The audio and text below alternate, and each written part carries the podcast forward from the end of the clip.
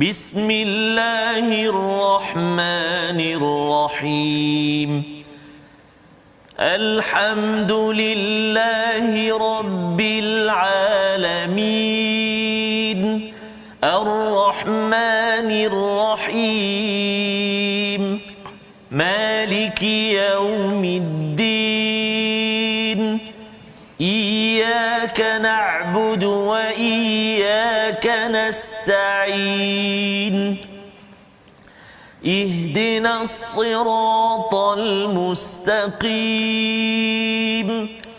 صراط الذين أنعمت عليهم غير المغضوب عليهم ولا الضالين.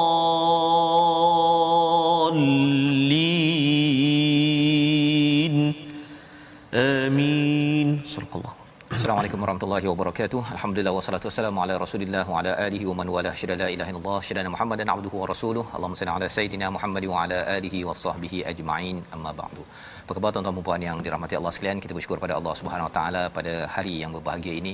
Kita sama-sama dapat berkumpul, kita sama-sama ingin mendalami kepada Al-Quran, kepada hidayah daripada Allah Subhanahu Wa Taala yang kita mohon pada setiap hari agar ditunjukkan jalan yang lurus dan pada hari ini kita mengulang kaji pada lima halaman yang telah pun kita dalami daripada hari Isnin hingga hari Jumaat iaitu halaman 180 hingga 184. Jadi alhamdulillah kita bertuah pada hari ini untuk kita bersama dengan tokoh untuk bersama dengan panel pemikir bagi My Quran Time Al-Fadil Ustaz Abdullah Bukhari. Selamat datang Ustaz. Alhamdulillah. Ya, ahlan wa sahlan.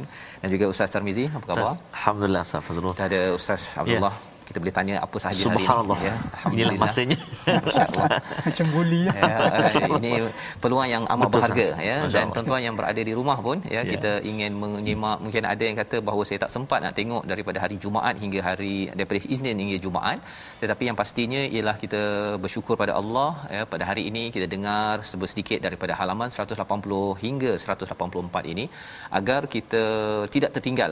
Apatah lagi kita bercakap tentang bulan Ramadan yang sudah tidak lama persediaan orang-orang soleh pada zaman dahulu sebelum Ramadan itu sudah pun bersedia agar Ramadan tahun ini harapnya tuan-tuan yang berada di rumah adik-adik akan dapat Ramadan terbaik Amin, dengan ya. al-Quran bacaannya mantap dan kefahamannya ketika solat tarawih ketika solat isyak maghrib semua ya amalan solat kita itu adalah Quran termanis dalam kehidupan kita. Jadi sama-sama kita mulakan ya sesi kita pada hari ini dengan doa ringkas kita subhanakala ilmalana illa ma 'allamtana innaka antal alimul hakim.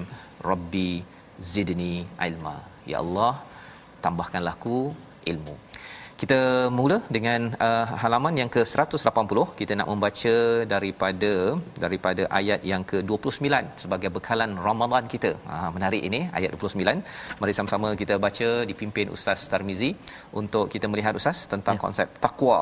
Ya. Dalam surah Al-Anfal surah pasal perang sebenarnya tetapi masih lagi asas penting iman di awal surah Al-Anfal dan sekarang ini kita berjumpa dengan perkataan takwa. Mengapa takwa amat penting kalau kita lihat dalam surah al-baqarah itu bila bercakap tentang wahai orang beriman ya difardukan puasa seperti orang sebelum kamu agar kamu bertakwa. Jadi iman kita dah belajar di awal surah al-anfal.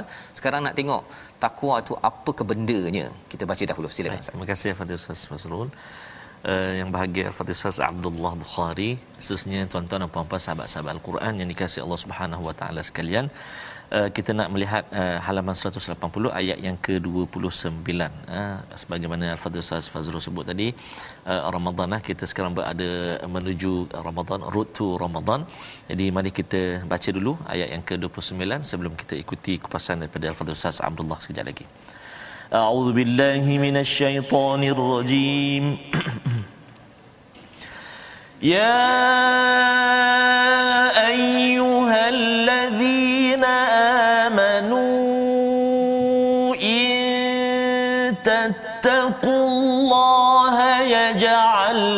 لكم فرقانا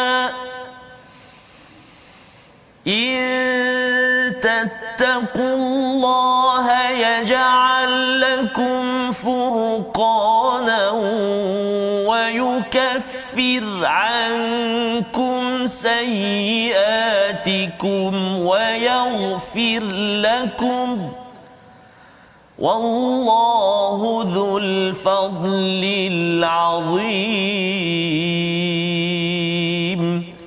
صدق الله العظيم Wahai orang-orang yang beriman, jika kamu bertakwa kepada Allah, niscaya Dia akan memberikan furqan, kemampuan membezakan antara yang hak dan yang batil kepadamu dan menghapus segala kesalahanmu dan mengampuni dosa-dosamu. Allah memiliki kurniaan yang yang besar.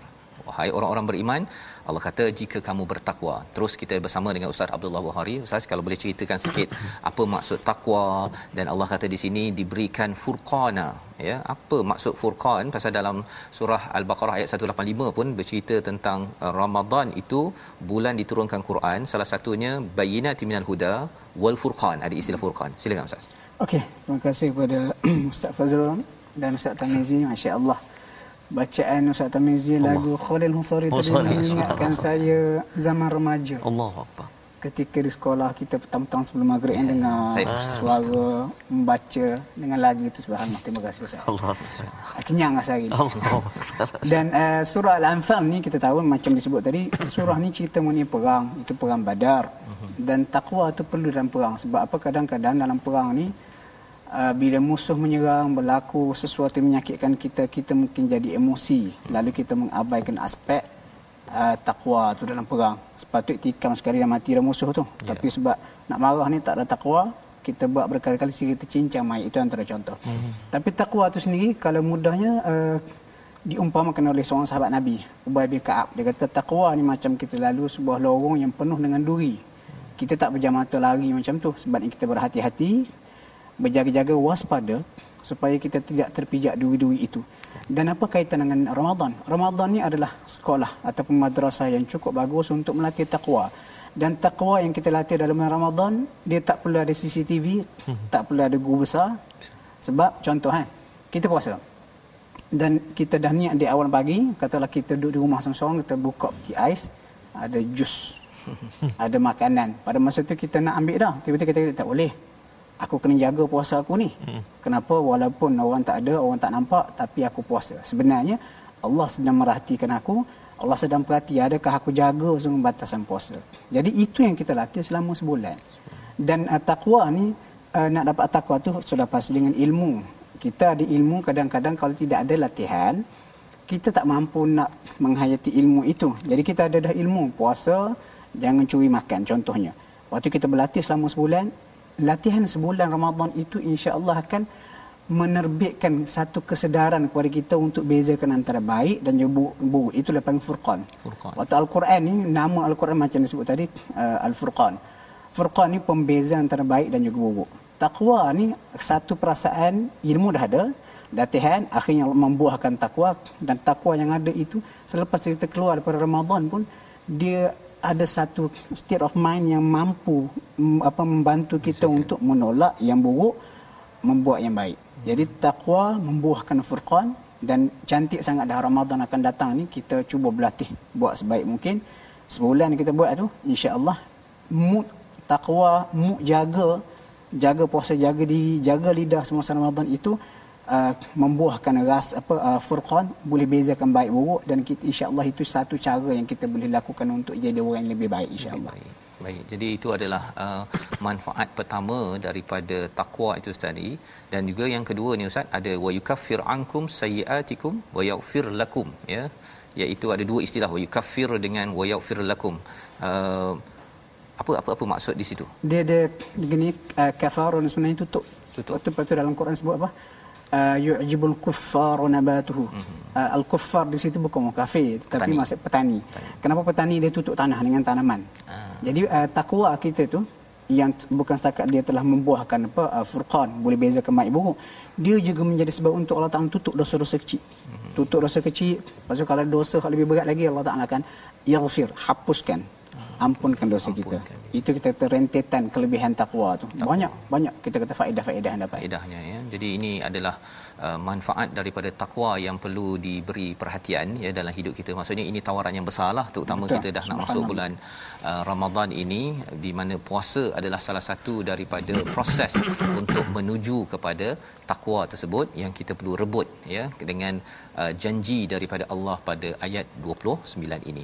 Jadi dalam halaman ini kita ada dialog ya uh, di kalangan uh, orang-orang yang uh, bermusuh dengan nabi ya sallallahu alaihi wasallam uh, terutama apabila kita melihat kepada ayat 32 ya. Kalau tadi Allah menyatakan suruh bertakwa kepada orang-orang yang mungkin berkhianat pada Allah Ya, tapi orang yang khianat ini uh, ataupun orang-orang yang bermusuh dengan nabi ini pada ayat 32 bila mereka ini bukan sekadar tidak percaya pada nabi tetapi lebih daripada itu dia mem, nak membuktikan betapa benarnya mereka.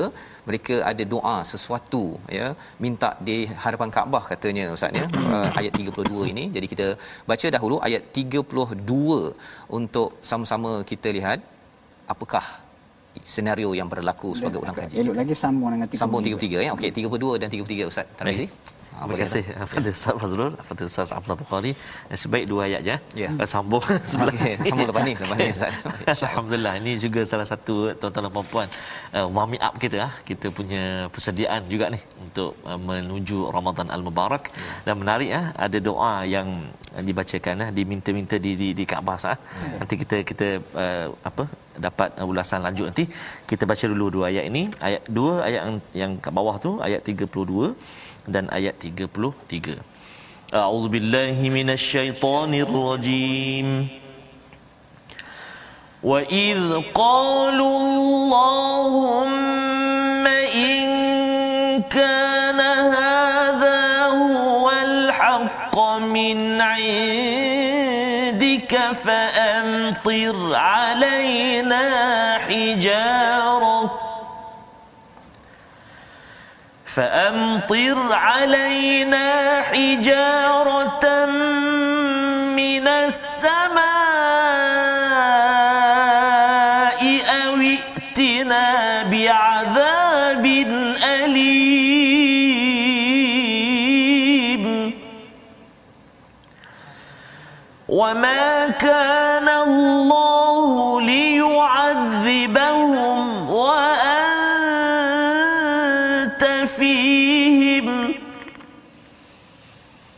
وما كان الله معذبهم وهم يستغفرون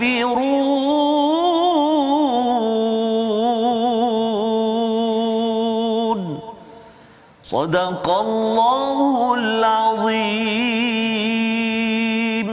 Surah Al-Azim dan ingatlah ketika mereka orang-orang musyrik berkata ya Allah jika al-Quran ini benar wahyu daripada engkau maka hujanilah kami dengan batu daripada langit atau datangkanlah kepada kami azab yang pedih. Inilah doa yang dibacakan oleh orang musyrik apakah respon daripada Allah? Tetapi Allah tidak akan menghukum mereka selama engkau berada di antara mereka. Engkau itu merujuk pada Nabi Muhammad dan Allah tidak pula akan menghukum mereka sedang mereka masih memohon keampunan. Jadi di sini adalah doa yang uh, berat jugalah ustaz ya. Uh, satu ialah pasal dia tak percaya pada Quran nak buktikan sangat bahawa ini tak betul sanggup dia dilaknat lah kan di dihujani dengan hijarah dia perkataan hijarah ni lebih kurang macam dalam surah uh, al-fil kan?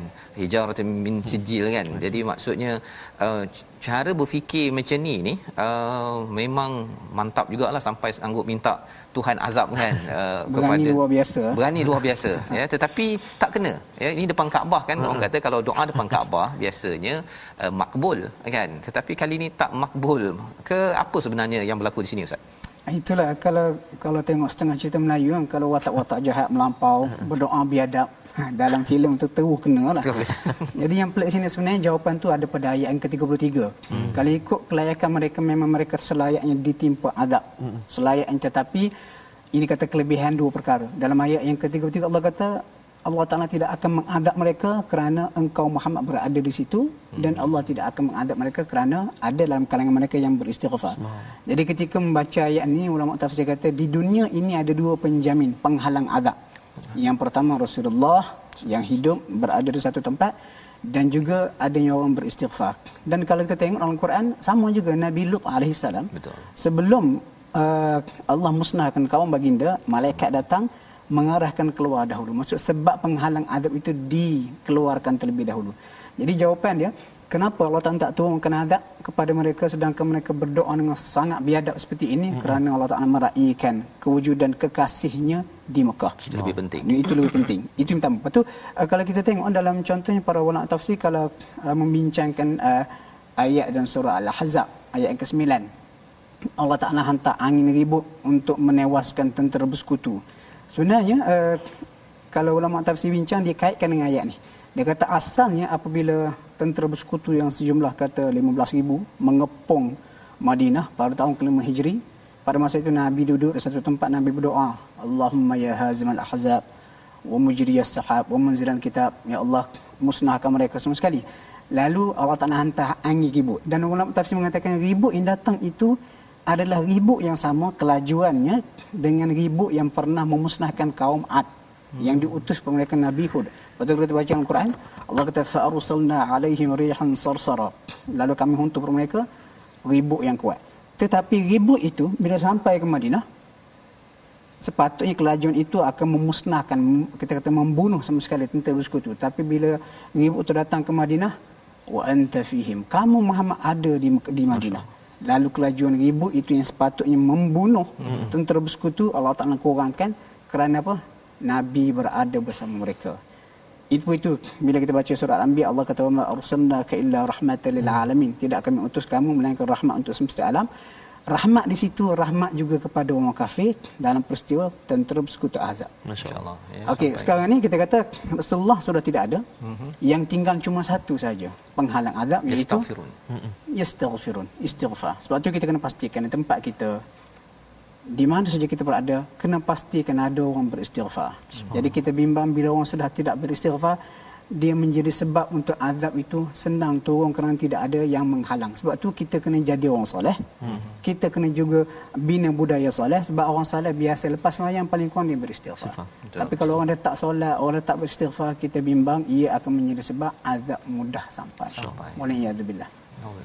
Terima kasih diucapkan kepada Ustaz Abdullah mencerahkan Ustaz ya tentang perkara ini dan kepentingan sangat kepada penting sangat untuk kita untuk beristighfar itulah talian hayat yang masih ya. ada ya Betul. Nabi sudah wafat ya tetapi kita tahu bahawa salah satu sunnah Nabi sallallahu alaihi wasallam itu beristighfar memohon ampun pada Allah Subhanahu taala itu lambang kepada kehambaan yang amat penting agar uh, terjauh daripada azab walaupun sepatutnya tadi dah dah sepatutnya dapat Ustaz ya hmm. uh, minta hijarah ini tadi itu uh, kalau kita tengok surah al-fil tu kira uh, mereka apa orang-orang di Mekah itu tak pernah pula uh, minta uh, hijarah turun ababil tadi tu kan mm-hmm. untuk uh, menurunkan batu uh, untuk menghancurkan. Tak minta ya. Mereka lawan je. Tapi ini sampai minta. lawan dan minta.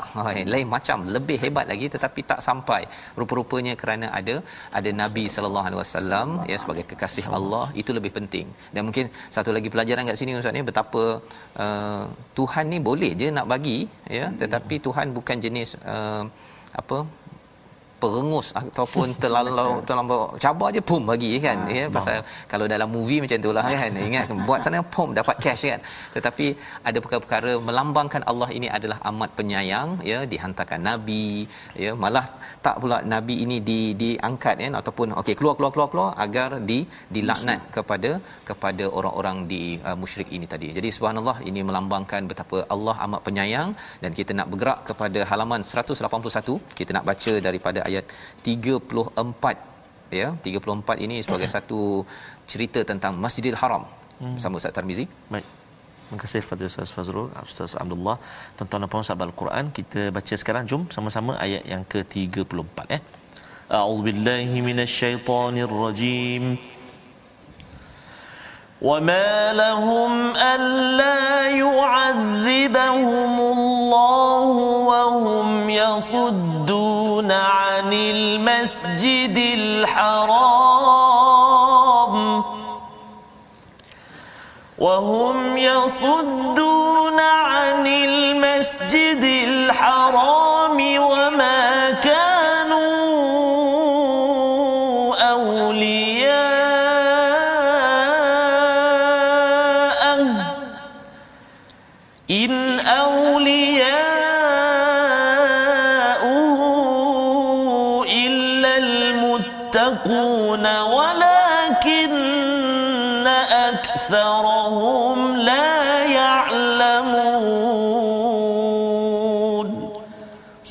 الله mengapa Allah tidak menghukum mereka padahal mereka menghalang orang untuk datang ke Masjidil Haram dan mereka bukanlah orang-orang yang berhak menguasainya?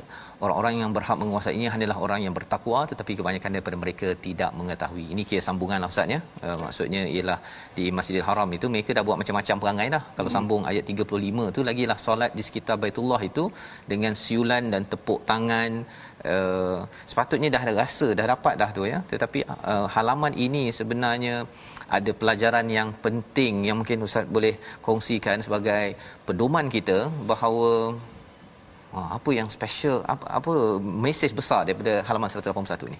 Yang pertama sekali saya tengok uh, kita kata adab dengan Masjidil Haram. Uh-huh. sebab apa yang berlaku musyrikin Quraisy pada masa itu mereka berkuasa penuh uh, untuk menghalang membenarkan siapa saja untuk masuk ke Masjidil Haram. Sehingga kemuncaknya mereka mengusir. Uh, kita kata apa? Rasulullah dan juga para sahabat keluar ke Madinah Sedangkan Allah Ta'ala sebut pada ayat yang ke-34, mereka tidak selayaknya untuk menjadi wali hmm. ataupun pelindung penajir haram. Satu kerana mereka syirik pada Allah dan mereka tidak mempunyai uh, takwa yang sebenar. Lepas Allah Ta'ala sebut, In awliya'uhu illal muttaqun. Ya. Orang yang selayak untuk mentarbiah orang yang bertakwa. Dan kenapa penting menjadi haram dikaitkan dengan takwa? Ada adab-adab yang perlu dijaga. Dan kemuncak adabnya contoh, sepatutnya dalam majlis haram tu tak boleh ada berhala. Hmm. Tetapi kita tengok, berata tempat dalam Masjidil Haram pada zaman jahiliah dan zaman era Mekah pun penuh dengan berhala sehingga ketika Rasulullah kita kata masuk semula ke Mekah baginda antara perkara pertama dilakukan baginda baginda pecahkan semua hmm. berhala hmm. bersihkan hmm. itu satu yang kedua digambarkan juga pada ayat yang ke-35 itu macam mana mereka telah merosakkan ibadah yang tulus suci yang asalnya berasal dari Nabi Ibrahim ibadah yang tulus mereka tokok tambah bersiul, bertepuk tangan sedangkan bukan begitu caranya. Sebab tu nanti oh dah lepas kan. Kalau baca surah Al-A'raf bahkan lebih dahsyat, hmm. popok ni tawaf dalam Masjidil Haram dalam keadaan berbogel. Hmm. Sehingga Allah Taala antumkan ayat surah uh, surah Al-A'raf khudhu zi ya bani adam khudhu hmm. zinatakum inda kulli masjidin wa kulu washrabu. Wahai anak Adam, pakai pakaian yang tercantik di setiap masjid yang kamu masuki. Hmm. Jadi kesimpulan di sini kita kata adab dalam masjid haram dan saya nampak satu lagi pentingnya kuasa politik. Hmm.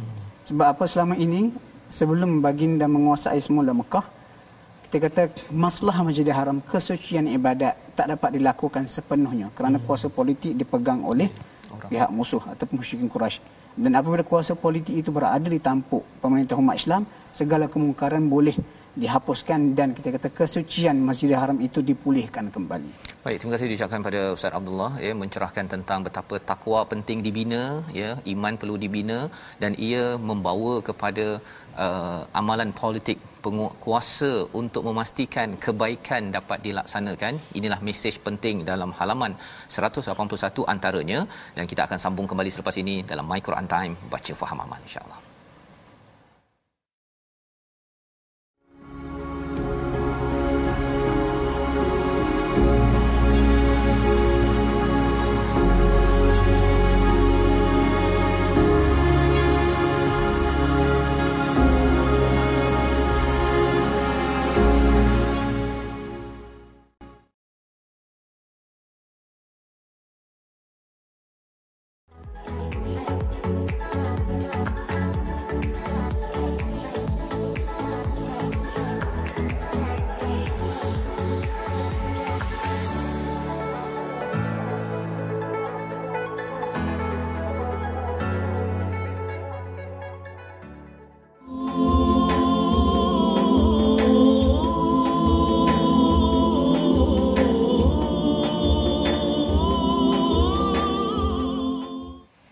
بالله من الشيطان الرجيم. واعلموا أنما غنمتم من شيء فأن لله خمسه وللرسول. فأن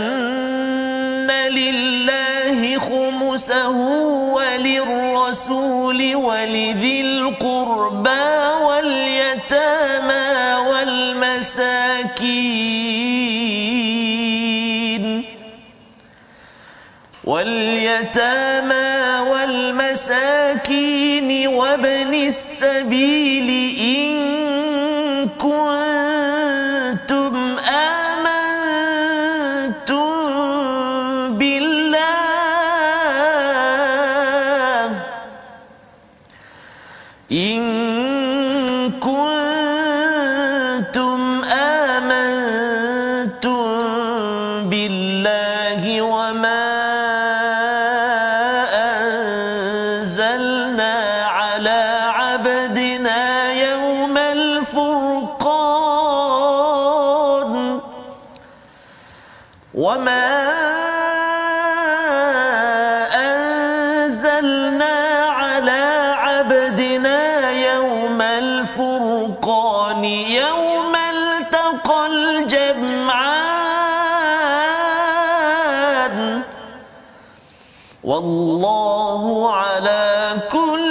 شيء قدير.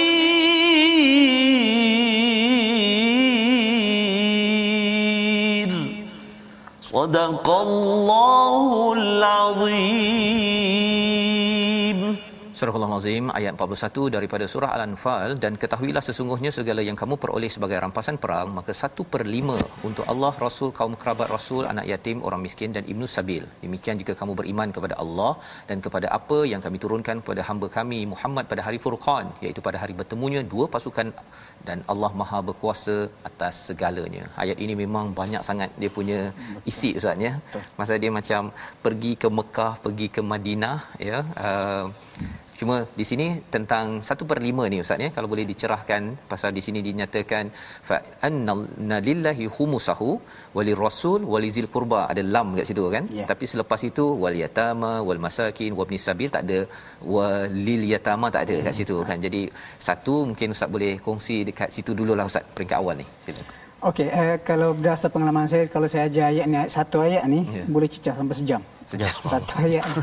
Kerana pengajaran yang banyak. Pertama sekali ayat ni cerita mengenai khumus. humus Uh, khumus tu diambil pada perkataan fa'anna lillahi khumusa. Khumus ni macam satu per lima. Mudah macam ni. Berlaku perang pada zaman Nabi, kata dapat sejuta contohnya, okey uh, dibahagi lima. Satu per lima diperuntukkan khusus untuk Rasulullah, kaum kerabat Nabi dan juga rentetan yang lain lah. Uh-huh. Tetapi uh, kenapa soalan Ustaz Fazil walidin qurba dia dikaitkan lil, lil rasul walidin qurba Kemudian yang lain, keutamaan itu diberikan terlebih dahulu kepada Rasulullah dan juga kaum kerabat Nabi. Sebab kita tahu Rasulullah ni haram menerima sedekah, haram menerima zakat. Jadi antara satu mekanisme dalam agama yang diberikan kepada Rasulullah adalah harta rampasan perang satu per lima daripadanya boleh untuk Nabi guna. Tetapi kalau kita perhati Rasulullah sampai ke akhir hayat pun hidup dalam keadaan miskin. Jadi kita kata tak betul lah kalau kita kata Nabi ni mengumpulkan kekayaan. Betul. Jadi perang pula berlaku beberapa kali sahaja. Dan uh, bahagian-bahagian daripada khumus ini Nabi memang letakkan kepada uh, penjaga-penjaga tertentu dengan audit yang cukup ketat. Ha, jadi kalau sekian berlaku apa-apa memerlukan untuk apa untuk uh, ambil daripada duit khumus untuk diuruskan diurus tadbir dengan betul. Sehingga kalau kita perhati pernah berlaku sedikit uh, kita kata apa, perselisihan dalam kalangan sahabat Nabi Ahlul Bait antara tak Sayyidina Ali dengan Abbas berkaitan dengan khumus. Lalu Sayyidina Umar pada zaman pemerintahan dia menegaskan perlu ini perlu dijaga betul-betul. Bukan boleh simply bahagi begitu saja.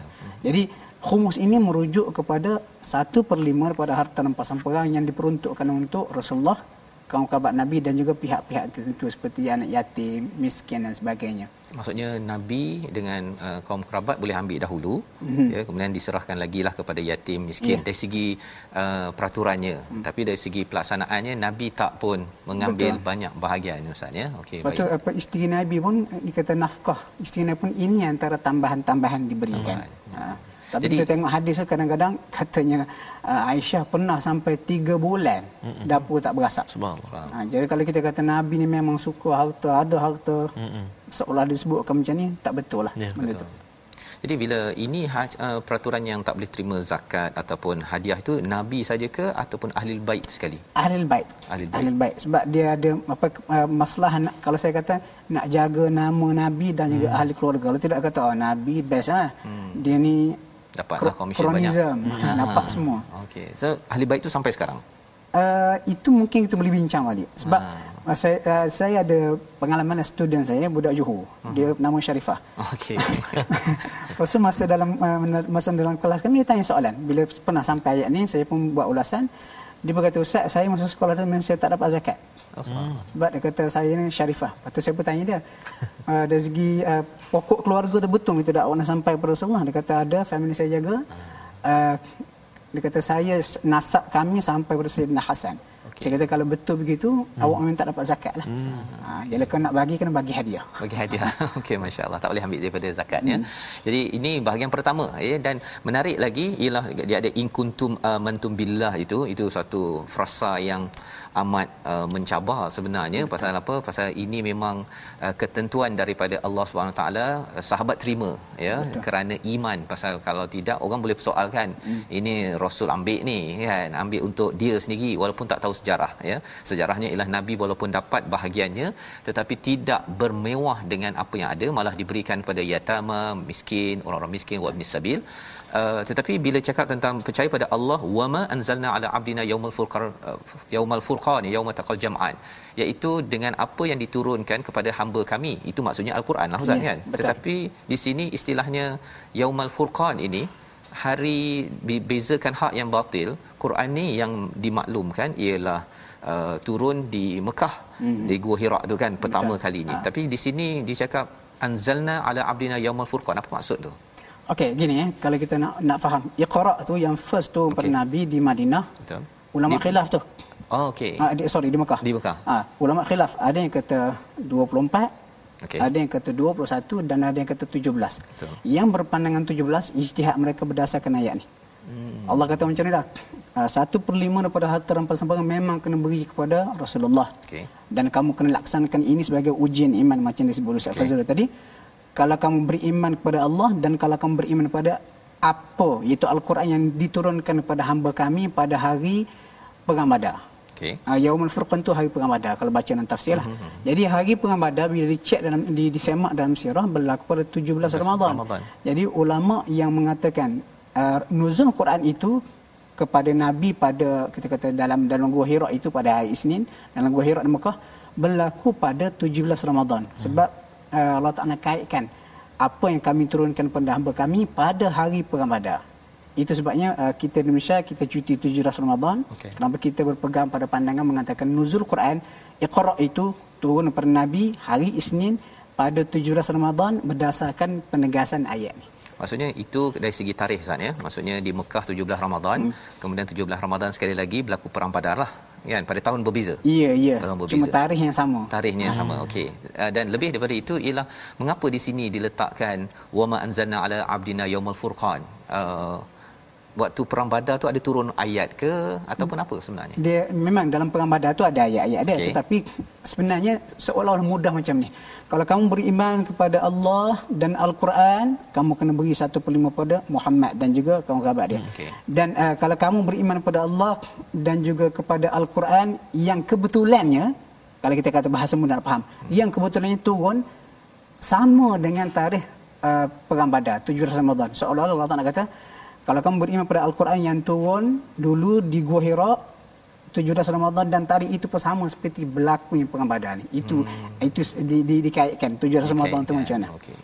Pasal ini adalah amat uh, menarik disebabkan istilah uh, Al-Furqan ini dia membezakan hak dan yang batil Betul. maksudnya di gua Hira tu dapat hmm. dari segi teorinya yeah. kan dan hakikat realitinya itu dibuktikan pada perang Badar itu Betul. sendiri ustaz ya yeah. maksudnya ialah uh, wallahu ala kulli syai'in qadir betapa Allah ni amat berkuasa bila bagi teori lah kan dapat mm-hmm. di gua Hira itu itu bukan main-main kan Betul. itu adalah laqad haqqal qaul perkataan yang betul-betul daripada Allah SWT dan uh, kalau katakan tadi orang-orang yang bukan uh, Islam tadi tu diminta bila nak dapat azab tu inilah azabnya Betul. kan azab bila di cantas pada perang badar dan akhirnya mendapat kekalahan dan ini adalah dia saya terdengar ada satu uh, ulama dia berkongsi dia kata zaman Firaun ini azabnya ialah dengan uh, kumal mm-hmm. tentang mm-hmm. apa uh, kata apa sebagainya yeah. zaman umat Nabi Muhammad tak ada azab begitu ya tak sebegitulah hancur terus orangnya tetapi penghancuran mereka itu ialah dengan sahabat-sahabat yang uh, berperang dan akhirnya menghancurkan dalam peperangan itu tersebut itulah azab besar kepada umat pada zaman Nabi Muhammad pada orang yang tidak beriman. Jadi itu satu pendapat yang berkaitan dengan Yaumul Furqan sebentar tadi yang ustaz uh, Abdullah sampaikan. Betul satu lagi kalau kita kata kenapa disebut Furqan tu? Furqan ni uh, takwa tadi Furqan, hmm. Quran pun Furqan. Yeah. Kenapa pengambadan juga Furqan? Sebab pengambadan ni sangat ekstrim. Allah Taala tunjuk kebenaran ke, apa dengan yeah. kebatilan kalau kita fikir logik pun yeah. 300 lawan 1000 uh-huh. logik yang tak akan menang 300 tetapi Allah Taala beri kemenangan dengan cara yang cukup luar biasa uh-huh. supaya jelas nampak hari ini adalah hari pembeza yang nyata uh-huh. antara kebenaran dan kebatilan dan pada hari itu yang begitu bersejarah dan juga seolah-olah Allah Taala kata iqra dulu tu pada Muhammad pun pada tarikh yang sama 17 di sana 17 di sini cuma itu satu pandangan rupanya kalau berdasarkan ulama hadis dalam musnad Ahmad bin Hanbal disebut eh, disebut atau kitab langit semuanya turun pada bulan Ramadan. Uh-huh. Apa suhuf Ibrahim, Taurat uh-huh. dan dikatakan Al-Quran turun pada malam 24 Ramadan. Uh-huh. itu pandangan dan kalau saya dok perhati uh, kalau ulama hadis mereka berpegang pada pandangan itu. Uh-huh. 24 Ramadan. Lepas tu yang 21 Ramadan itu ada ulama sirah daripada India. Yeah. Uh, Safi Rahman Barak Furi, uh-huh. uh, pengarang apa kitab Ar-Rahikul Makhtum. Dia guna kaedah apa? Uh, kaedah ilmu falak. Dia kata 21 Ramadan. 21 Ramadan. Tetapi apa pun 21 ke 17 ke 24 hak penting ikut ataupun tidak Al-Quran. Ya. Ha. Itu yang penting kan. Pasal kalau ikutkan jangan nak balah. yang penting ialah uh, apa ikut pada Quran yang telah diturunkan Betul. ya dan buktinya itu sahabatlah yang terlibat dengan perang badar ni komitmennya betul-betul dengan al-Quran. Maka uh, takut-takut juga ustaz ya nak pergi berperang tersebut. Tetapi bila dia telah di, di dibantu oleh Allah SWT wallahu ala kulli syai'in qadir ketakwaan kepada Allah yang maha berkuasa itulah yang membawa kepada komitmen mereka kepada al-Quran juga mesej untuk kita pada pada tahun ini dan tahun-tahun yang akan datang. Alhamdulillah.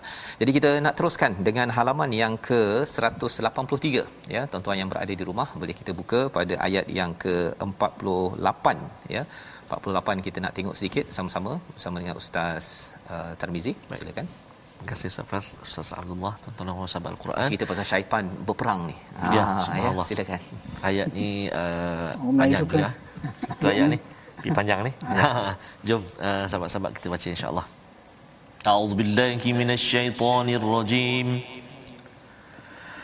وإذ زين لهم الشيطان أعمالهم وقال لا غالب لكم اليوم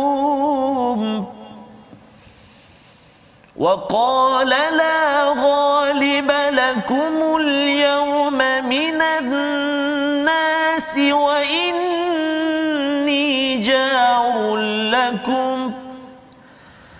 فلما تراءت الفئتان نكص على عقبيه وقال إني بريء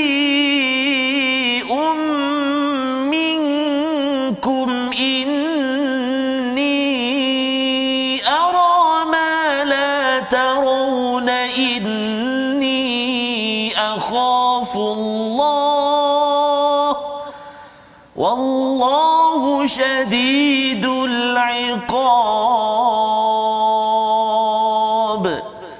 صدق الله العظيم Dan ingatlah ketika syaitan menjadikan perbuatan dosa mereka terasa indah bagi mereka dan mengatakan tidak ada orang yang dapat mengalahkanmu pada hari ini dan sesungguhnya aku adalah penolongmu. Maka ketika kedua-dua pasukan itu telah saling melihat berhadapan, syaitan berundur ke belakang sambil berkata sesungguhnya aku berlepas diri daripada kamu aku dapat melihat apa yang kamu tidak dapat lihat. Sesungguhnya aku takut kepada Allah. Allah sangat kuat azabnya. Wah ini adalah pembongkaran syaitan terlibat dalam perang. Ya. Ustaz boleh komen Ustaz? Okey ayat ini kalau nak selamat kita tengok dua lapis makna. Dua lapis. Yang pertama Setan tidak ada secara fizikal di situ tetapi dia menghasut setiap tentera musyrik Quraisy. Pergi pergi pergi aku bersama kamu tengok jumlah kita yang ramai semua sekali. Itu yang pertama. Uh-huh. Uh, bila dah bertembung uh, syaitan tahu tentera musyrikin Quraisy ini tentera yang tidak betul hmm. yang di hadapan sana tentera yang betul mereka lari dan itulah kerja setan jerat bila terkena jerat dia melarikan diri okey itu tafsir yang pertama tapi kalau kita buka dalam kebanyakan tafsir macam tafsir Ibnu Katsir disebut sebuah riwayat yang agak kita kata pelik tetapi hmm. tidak mustahil uh, apabila Abu Jahal mengerahkan uh, orang Mekah untuk keluar pergi berperang Badar mereka agak berhati sebab orang Mekah ada masalah dengan satu kabilah kabilah uh, kabilah yang diketuai oleh Suraqah bin Malik hmm, okay. uh, Bani Mudrish kemudian mereka rasa berhati nanti kalau kami tinggal ke Mekah mungkin kami akan diserang lepas tu tiba-tiba Iblis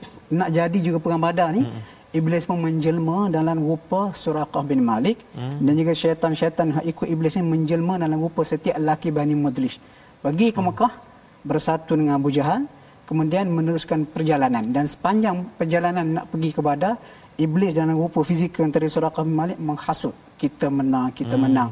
Tetapi bila bertemu uh, antara dua pihak ni iblis melihat di sebelah sana malaikat-malaikat bersama dengan Rasulullah lalu mereka lari bertempiaran kemudian cerita kalau kita tafsiran ni selepas uh, uh, tentera musyrik Quraisy mengalami kekalahan mereka balik ke Mekah lalu mereka bercerita hmm. kami kalah kerana Suraqah bin Malik lari lari hmm. Waktu bila benda ni sampai Rasulullah SAW Malik, dia terkejut. Dia kata, bila masa kami pergi?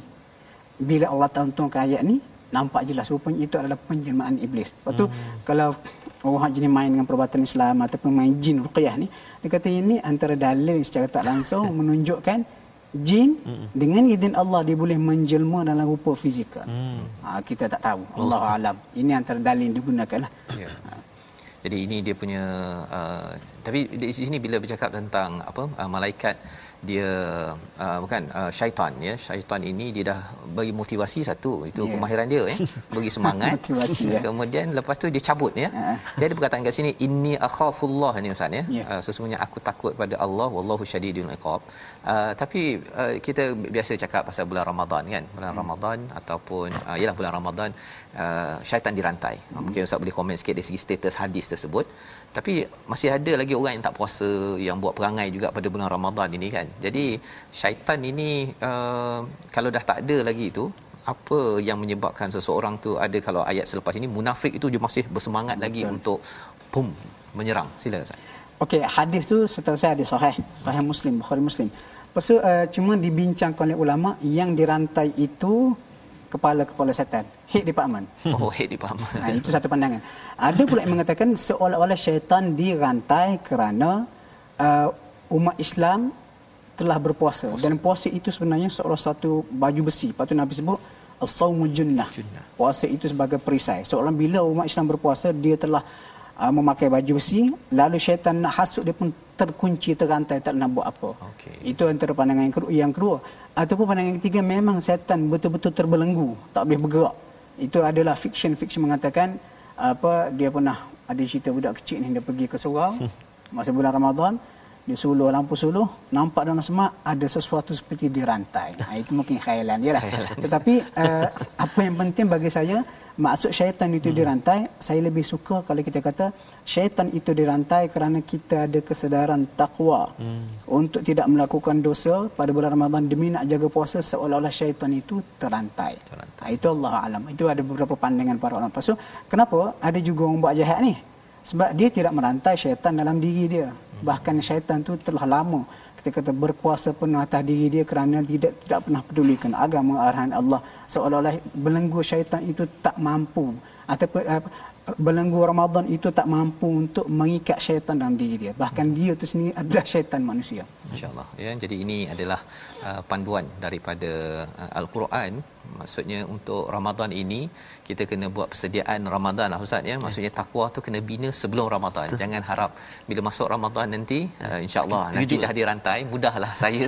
Rupanya masih lagi uh, apa uh, lihat untuk membaca al-Quran ataupun solat. Rupa-rupanya silap konsep ya. Uh, dia tak aktif membina takwa dia harap hmm. rantai kena kat syaitan sahaja ya. Jadi kalau uh, syaitannya dah tak buat kerja pun tetapi dia telah dilatih uh, khawatir uh, masih lagi ada uh, sifat-sifat yang negatif di dalam diri kita doakan agar Allah bantu kita ya dan lebih lagi dapat uh, kejayaan dalam Ramadan kita pada pada tahun ini insya-Allah. Dan kita akan uh, bersama ya, kita bersama dengan Ustaz Abdullah Buhari pada hari ini banyak perkara yang kita bincangkan Ustaz ya. Saya tak puas, harap ya tak puas tak cukup ya.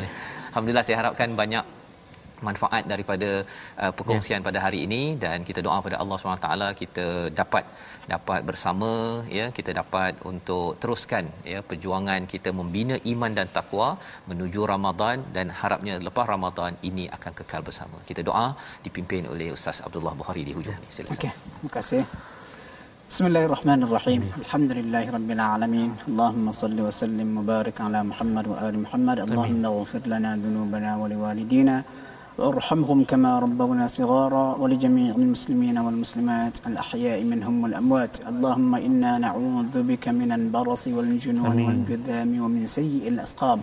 اللهم إنا نعوذ بك من زوال نعمتك وتحول عافيتك وفجاءة نقمتك وجميع سخطك. اللهم زرنا ولا تنقصنا وأكرمنا ولا تهنا وأعطنا ولا تحرمنا. وآثرنا ولا تؤثر علينا وأرضنا وارض عنا. ربنا آتنا في الدنيا حسنة وفي الآخرة حسنة وقنا عذاب النار. صلى الله على محمد وعلى آله وصحبه وسلم. الحمد لله رب العالمين. تقبل الله منكم. Amin ya rabbal alamin. Terima kasih diucapkan pada Ustaz Abdullah Bukhari sebagai tetamu kita pada hari ini yang banyak mencerahkan beberapa perkara daripada halaman 180 hingga 183 sebentar tadi. Kita tak sempat pergi 184 ya. Ustaz ya. Banyak ya. perkara yang kita nak uh, lihat lagi dan itulah al-Quran. Uh, jangan kita uh, menyatakan bahawa eh saya dah dengar dah ayat ini kerana al-Quran setiap kali kita mendengarnya pasti ada permata-permata baru yang Allah akan bongkarkan dan kesedaran inilah yang kita ingin bawakan dalam tabung gerakan Al-Quran. Sebagai satu platform tuan-tuan menyokong bersama membawa permata-permata Al-Quran ini agar semua dapat melihat fadal kurniaan daripada Allah ni lebih berharga, lebih baik daripada apa sahaja yang ada di dunia ini. Kerana kita yakin dengan sebab dengan dengan asbab inilah ya keimanan takwa yang ter- sinar daripada al-Quran akan membawa kemenangan kejayaan dalam kehidupan kita di sini dan juga sampai ke akhirat sana. Jadi kita bertemu kembali dalam ulangan pada jam 5 petang pada jam 11 malam ya dan juga pada jam 6 pagi. Rancangan ini dibawakan oleh Mufas yang mendoakan terus kita membina iman dan takwa menuju Allah Subhanahu Wa Taala. My Quran Time baca faham amal insya-Allah.